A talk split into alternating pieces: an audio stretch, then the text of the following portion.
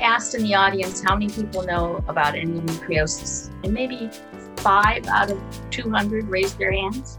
Today, it's in the news. People are talking about it.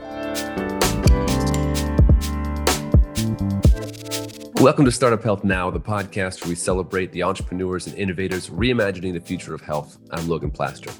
For this episode, I'm in the virtual recording studio with my colleague India Edwards to talk about women's health and the entrepreneurs innovating within this sector.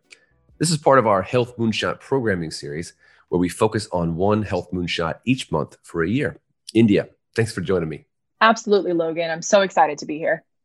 So, there's this study in the British Medical Journal from a couple years ago that looked at 72,000 medical research articles they were looking at how often specific women's health issues got mentioned. Their conclusion confirmed something that I think you and I know, and we've talked about at Startup Health for a long time that women's health is often underrepresented and often undervalued in medicine. They did note a dramatic uptick in articles about women's health after 2005, but they attributed that to the appointment of the BMJ's first female editor in chief. So, for much of the last century, most clinical trial participants were men, most physicians were men, most researchers were men. While that's changing rapidly uh, these days, old habits and thought patterns are hard to rewire, and women's health issues can still seem to play second fiddle. Here's Dorothy Goldman, founder of Ortel Diagnostics, describing the problem. I think that one of the main issues is that women have problem getting access to healthcare for their specific needs. Um, many times the formulas or the criteria are based on data that's not involving women. And so they don't fit the picture.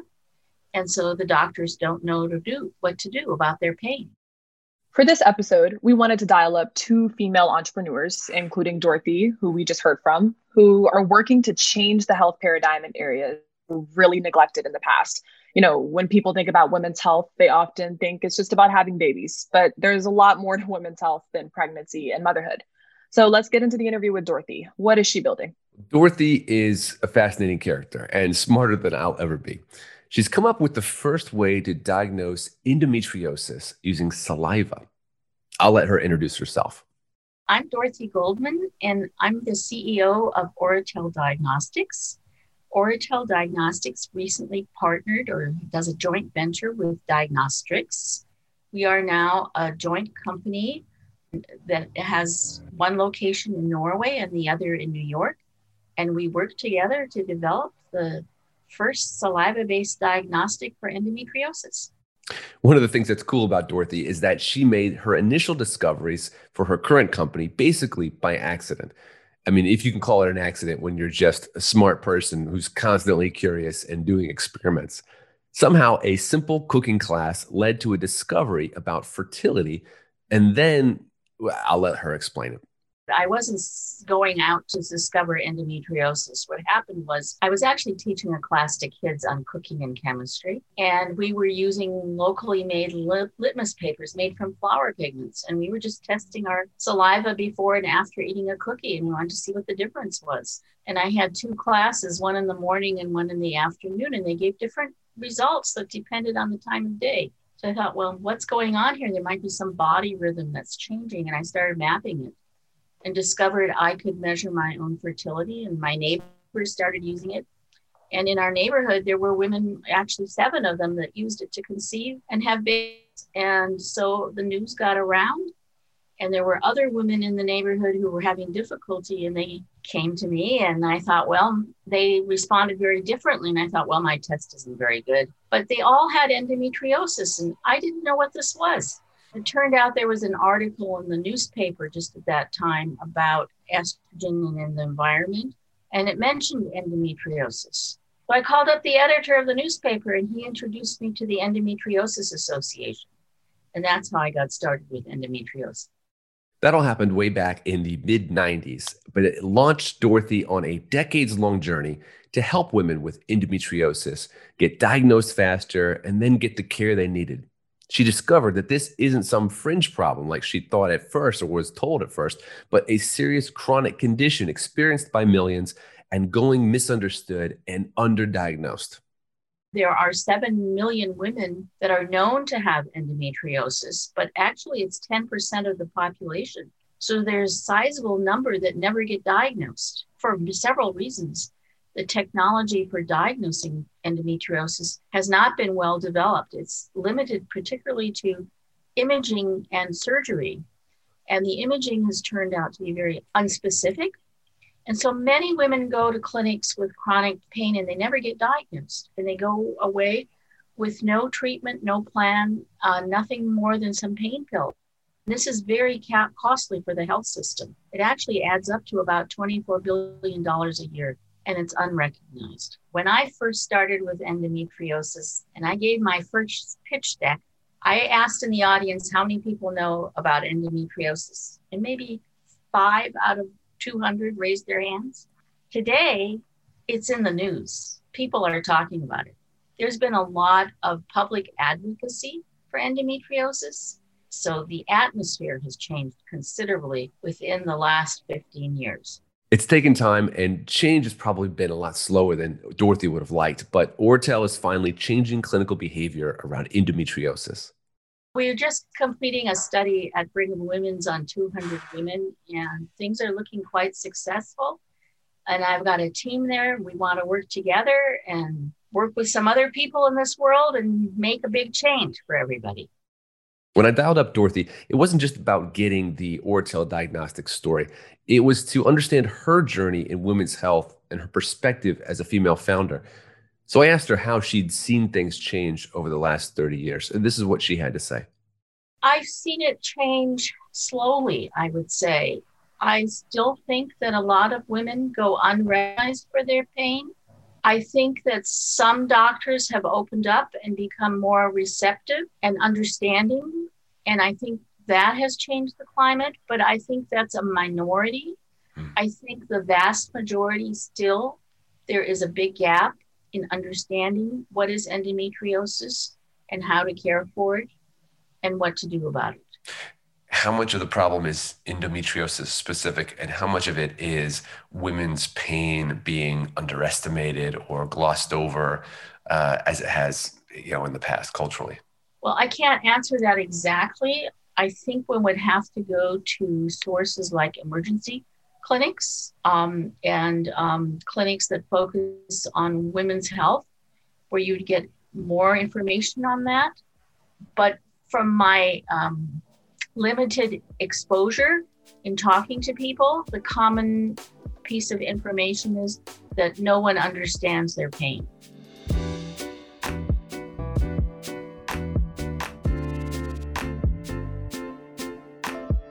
So, what you've got is this micro issue of endometriosis, which Dorothy and her Ortel team are addressing through their novel point of care test. But then there's this macro issue understanding women's pain, acknowledging their pain, naming the pain, not asking them to bear it for years and years without treatment or understanding. That's a health moonshot issue. I mean, more of a dignity issue, you know? Absolutely. And as I've recently become aware, it's also a cost issue, one that's costing billions of dollars a year, which I couldn't believe it. So that leads us nicely into our next bit, which is your interview with Missy Lavender, the CEO and founder of Renalis. Yes. So I had an amazing conversation with Missy Lavender, uh, like you just mentioned, the CEO of Renalis, which is a company that's also creating platforms and cool technology to improve experiences and outcomes for those living with pelvic health conditions. I'm going to let her give you a flyover of what she's currently building. So our, our commercial platform, the first one is, is going to be an FDA approved software as a medical device. CC, her name is CC, we've named her. What she does, if you think of like Coach and Connect, so she mm-hmm. gathers data from you using validated instruments, our proprietary bladder diary, and then she starts you on a a journey to understand kind of what we what, what kind of the gold standard first line of care is called behavioral therapy. It's confusing because we all think behavioral therapy, but it's basically behavior and lifestyle management, bladder training, fluid management, pelvic floor exercises, other exercises, breathing, all the things you would learn if you were working with a pelvic floor physical therapist. So we try to mimic that in a conversational platform. So it's meant to be very engaging, very, like you're chatting with your best girlfriend who's a nurse practitioner. And assuming that goes as well as we think it is, then we'll do, be doing a much bigger pivotal trial. It's called beginning January of next year. Right. Now, in the meantime, we have kind of a skinny version. We call her CC Light. That one we developed for a pharma client um, and then expanded it. It's a five day experience. It's, it's all assigned female at birth people right now um, to give them kind of an orientation around their pelvic health, around their bladder health, and a few nuggets that they can do like right away. So maybe they don't know if they're a patient yet. Maybe when we market this, we'll market to doctors from primary care up, you know, as a way to potentially bridge to a specialist or when they make a specialist call, sometimes you have to wait four to six weeks to see somebody. So this kind of brings them in, you know, hot, ready to go, and can hopefully save the specialist some time, you know, diagramming their pelvis and talking about their bladder and what is overactive bladder and how do I know if I have it and all that stuff. So one thing I read when I was prepping for my interview with Missy was that one out of three women experience pelvic health issues and cost something like a hundred billion dollars a year, which is absurd in my opinion. And one thing she mentioned was that as of today, $100 billion is extremely conservative because research has indicated that just six years ago, pelvic health issues cost about $67 billion. I'll let her explain it.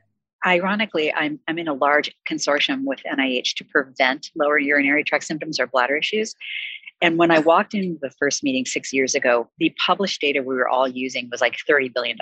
And yet there was this one study, they, they, they asked us to read like, you know, 39 papers before we came.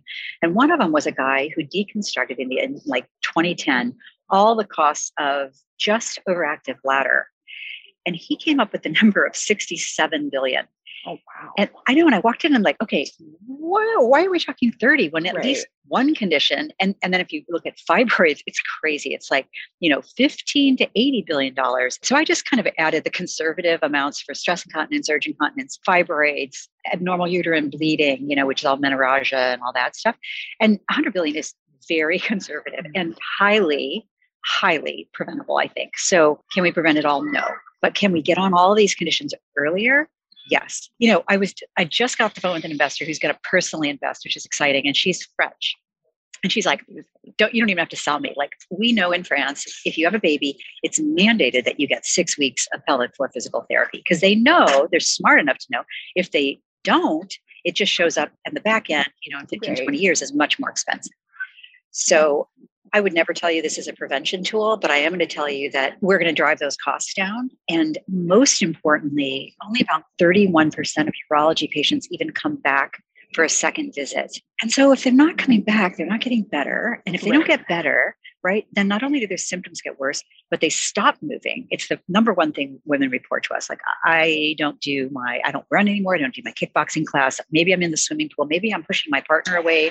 I'm not having sex. I'm just, I'm not getting on airplanes. So I'm isolated, depression, anxiety, obesity, hypertension, heart disease, diabetes, all the things that we care about could potentially, in my humble opinion, be dramatically improved if we could just get women to faster care and if we could then keep them connected to their provider. So that's a Absolutely. big driver for us.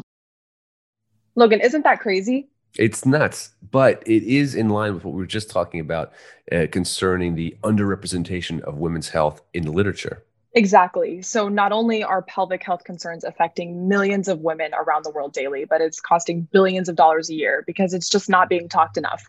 It's not a quote unquote primary health concern and it's just kind of thrown under the rug in my opinion, which to shift gears is exactly what we're trying to improve. We've got an entire health moonshot dedicated to improving women's health.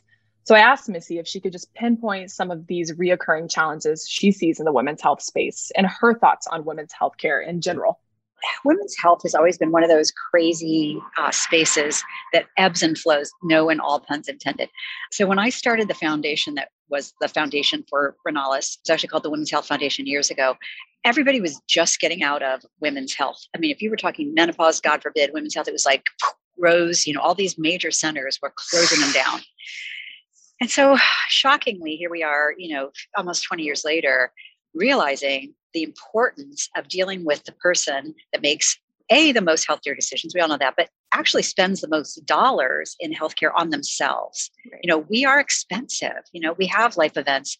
If we live long enough we all get to menopause and sometimes we have babies and those are really expensive kind of tipping points. I know you know menarche like just throw that in the beginning. And so people have been slow you know it's kind of like there's a herd mentality in every single industry and i'm happy that the herd is finally recognizing that you know women slash people with you know assigned female at birth are important. But i think that it, it's a fraction you know it's kind of like we know that only 3% of the vc money last year and every year goes to female founders. Well when you look at femtech you know it's going to be a trillion dollar market you know in in another very few years. I'm 2030 so it's it's happening but it's you know it's happening very slowly. And part of it is you have to go in front of a bunch of men and explain why fibroids or you know bladder issues and you know are, are a big deal. So i always say if you're uncomfortable with leaking bleeding and chronic pain you're not alone. That's right. why people cope so long and wait so long. But you know don't get me wrong except for the bleeding part you all have it too. Like everybody can have chronic pelvic pain. Everybody can have an out of control bladder. And then they start going oh yeah, yeah I'm up all the time. All my buddies, you know, they have to leave the golf course at every round. You know, I'm like, yeah, well, it's a little different with you guys. And and if you're leaking, you're in your doctor's office within 12 months with your partner. We stuff it. You know, I, I loved her entire answer. Although I only got a small amount of time to speak with her, I could tell she's going to say what needs to be said and she's going to do what needs to be done. And that's exactly the case in the women's health space. I think that's a good segue into my favorite part of this interview, which is when she chats about being a woman founder in the women's health space. You know, Startup Health doesn't have many companies within our women's health moonshot, but we are working diligently to bring in more startups focused on women's health, which is such a major step in the right direction. But there just aren't enough out there. The few we do have, however, are game changers. So I let Missy give her thoughts on that. Well, you know, I got here by being the original grumpy patient. You know, I just hit this when I had a baby and I was not happy and I was not okay. And I I made a one fortunate call, got to the world class best doctor in Chicago, and then got the gold standard, you know, a PT, an E-stim, a pessary, I, I, all these cool things. And then I would go back to my mommy friends or my mom's friends, and I'd be like, "Hey, do you have this?" And they'd be like, "Yeah." I'm like, "Well, do you know there's a PT? No. Do you know there's a no? No mm-hmm. one knows and and we're you know my group was pretty well educated upper middle class people. And then i started drilling into the you know with my doctor who then became the head of my board. I'm like where's the research on black women? Where's the research on, on hispanic latino women?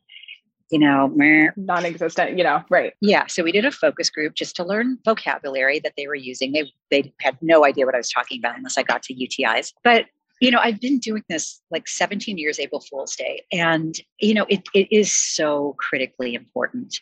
It's it's important that we develop these platforms and these products and these companies that get the conversation moving, that help connect women to things that actually can help them. That's what I'm excited about with CC is like it's one thing to have a chat room and we all get together and we all talk about how miserable it is but I want to actually help them. And that's what the women, when we did our early focus groups, they were like, we want Action Jackson. We don't want a support group with education. We want something that helps.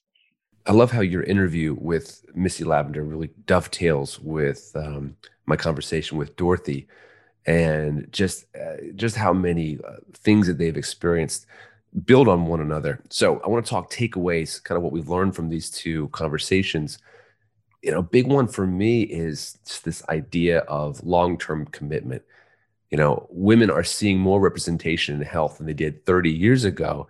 I think of companies like Gennev really tackling menopause. Um, but it's been a long, slow road, Dorothy Goldman tells us. You know, it's required grit, it's re- required determination and commitment. And this ground wasn't easily won. It needs to be defended. So I'm just struck by the need for long term commitment within the women's health moonshot. Absolutely. I agree. And for me, I think that there needs to be not only a better commitment to serving women, but serving women who live in low and middle income countries and women who simply just don't have that access to solutions like these. And chatbot technology like Renalis has that potential to make specialty care for women scalable and affordable. And that's absolutely crucial in opening up access to care everywhere in both of these cases, I'm also just amazed that we're still dealing with silly taboos in health. I mean, for uh, you know, Missy talked about under the belt health, uh, below the belt health. It's just health. You know, bladder issues like incontinence can stop you in your tracks. It affects so many people. It's it's so debilitating. You know, and if we can't talk about it, we can't treat it. And it's 2021. I think it's that's just crazy that those uh, taboos still exist we need to be able to talk about what's going on. I 100% agree. You know, women, we're strong. We can handle everything men can, despite what others may think. But there comes a point where we're like, okay, I don't want to go through pain if I don't have to. Why can't I find a solution for me? And that's what needs to be addressed. And I'm so glad to be a part of Startup Health, which is helping to address this exact situation. Awesome. Well, awesome interview with Missy Lavender. I loved hearing from both of these voices from the Startup Health portfolio. Well, that's all the time we have today. Thanks for joining me in the virtual studio, India. Absolutely. Thanks for having me, Logan. We'll be back next week with more inspiring stories of health moonshot progress. Make sure you follow Startup Health now wherever you get your podcasts. Until next time. See you soon.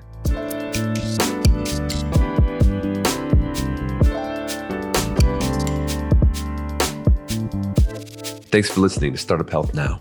Startup Health invests in health transformers from around the world who are committed to achieving audacious health moonshots. If you want to learn how you can join this community of entrepreneurs, or if you want to connect with one of our 350 companies, go to startuphealth.com. If you'd like to learn how you can invest in our Health Moonshot Rolling Fund in collaboration with AngelList, go to healthmoonshots.com. Thanks for listening to Startup Health Now. We'll be back next week.